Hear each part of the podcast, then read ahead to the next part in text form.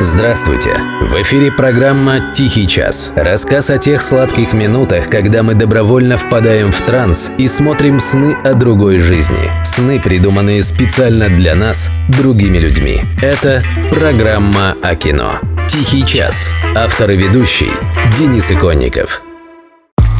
Привет, драгоценные наши любители кино. Вокруг наконец-то прекрасный, по-настоящему летний день. А в ваших динамиках программа «Тихий час» и ее постоянная рубрика «Обзор предстоящих кинопремьер». Надеюсь, с хлебом у вас все нормально. А какие зрелища для нас готовит середина свежезеленого мая? Давайте посмотрим вместе.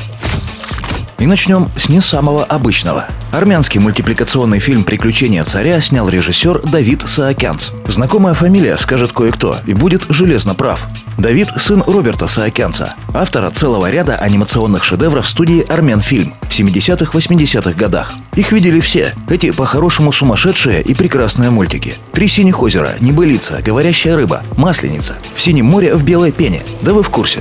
Последний еще и подарил нам музыкальный мегахит. Помните? «Оставайся, мальчик, с нами, будешь нашим королем». Королем Мокрого Царства мальчик быть не захотел. Зато у нас теперь есть настоящая творческая династия. Если сын унаследовал хоть часть таланта отца, мультфильм «Приключения царя» очень даже стоит посмотреть. Его сюжет проходит в Древней Греции во время Олимпиады. Среди славных спортсменов оказался самый настоящий царь, прибывший из одного далекого, но очень солнечного тридевятого царства. Уж не знаю, что это за царство такое, но смутное подозрение есть. Думаю, царь прихватил с собой пару ящиков коньяка «Арарат», чтобы праздновать олимпийские победы. Но в фильме этого, конечно, не покажут. Категория 6+, поэтому зовите детей на приключения царя Давида Саакянца в кино с 19 мая. Не я пишу свои стихи, ну хорошо, не я. Не я кричу, что нет строки, не я. Не я боюсь дремучих снов, не я. Не я кидаюсь в бездну слов, ну хорошо, не я. Это строки из стихотворения поэтессы Ники Турбиной, которое она написала в возрасте 7 или 8 лет. Написала в ответ на обвинение критиков в том, что ее творчество – мистификация. Якобы вся ее поэзия написана не гениальным ребенком, а не очень талантливым взрослым. Как бы то ни было, судьба Ники Турбиной была трагической. Пережив всесоюзную славу в нежном школьном возрасте, в дальнейшем она не нашла себя в жизни и трагически погибла в 2002 году, дожив всего лишь до 27. Фильм «Ника» Василисы Кузьминой – художественная биография поэтессы. Роль Турбиной в нем исполнила внучка Олега Янковского Лиза, а ее матери – дочь Никиты Михалкова Анна. Если все вышесказанное вас не пугает, если вы любите женскую поэзию и женское кино, думаю, фильм очень вам понравится. Да даже если и не очень любите, а вдруг да полюбите после этого. Я лично обязательно посмотрю. Правда, интересно. Ника в кино с 19 мая. Но тут уже 18+. Дети-поэты не допускаются. Канадский фильм «Четыре хороших дня» обращается к теме наркозависимости, которая жутко тревожит кинематографистов мира уже минимум полвека. Жанр – драма, но это не новый Trainspotting или реквием по мечте. Здесь другой взгляд на тему. Молли пытается совладать с наркозависимостью при поддержке своей матери Деб. Они долгое время не общались. И теперь должны вместе пережить все травмы, которые нанесли друг другу. Молли сыграла Мила Кунис, а ее мать Глен Клоуз. Режиссер фильма Родриго Гарсия – о котором лично я знаю только то, что он был оператором на съемках четырех комнат и режиссером одного из эпизодов «Клана Сопрано». Но я вообще очень многого не знаю. А общее мнение критиков и зрителей мира по поводу фильма «Четыре хороших дня» говорит о том, что он скорее хорош, чем плох. Лично убедиться можно в кино с 19 мая. Немного неувядающей классики. Особые приметы «Красавчик». Италия. 1983 год. В главной роли красавчик Адриано Челентано. Не такой знаменитый фильм, как «Блеф» или «Укращение строптивого», но тоже очень хорош и любим многими нашими соотечественниками.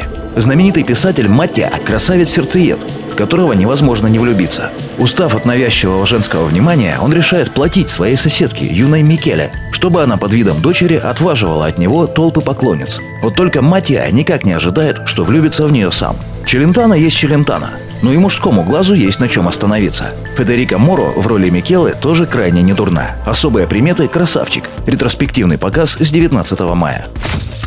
Ну и тоже, можно сказать, классика, хоть и современная. Еще одна ретроспектива «Волк с Уолл-стрит» Мартина Скорсезе. Год выпуска 2013. В главной роли, конечно, Леонардо Ди Каприо.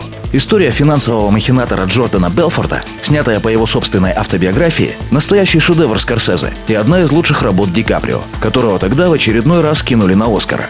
Я тут пробежался по архиву программы «Тихий час» и с удивлением обнаружил, что оказывается у нас еще не было отдельного выпуска, посвященного этому фильму. Недоразумение, надо исправить. Что обязательно будет сделано? Вот тогда и поговорим о нем так, как он этого заслуживает. Пока же просто рекомендую безоговорочно. «Волк с Уолл-стрит» в кино с 19 мая. А у нас пока все.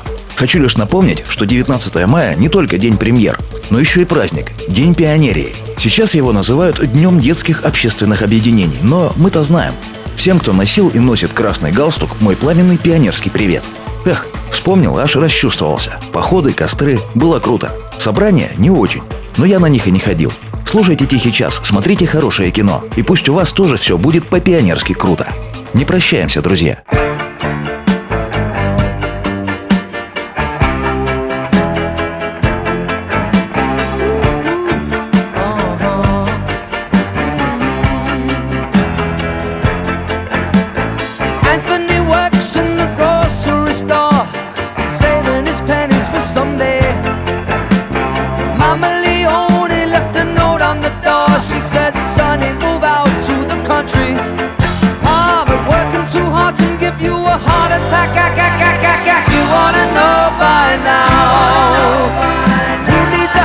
Out in Hackensack.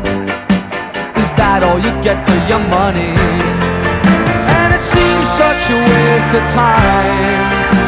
If that's what it's all about, Mama, if that's moving up, then I'm moving out.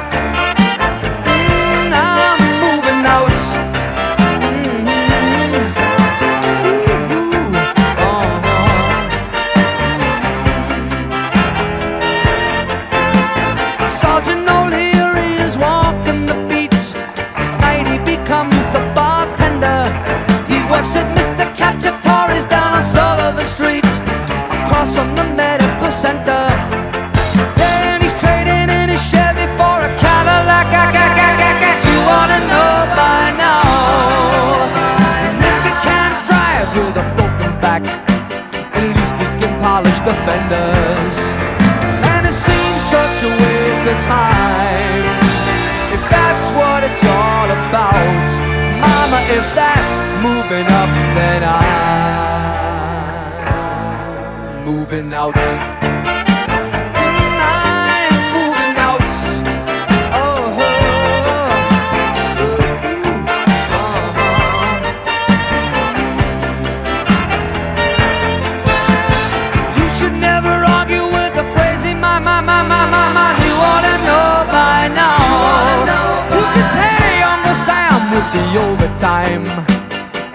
All you get for your money? And if that's what you have in mind, if that's what you're all about, good luck moving up, cause I'm moving out.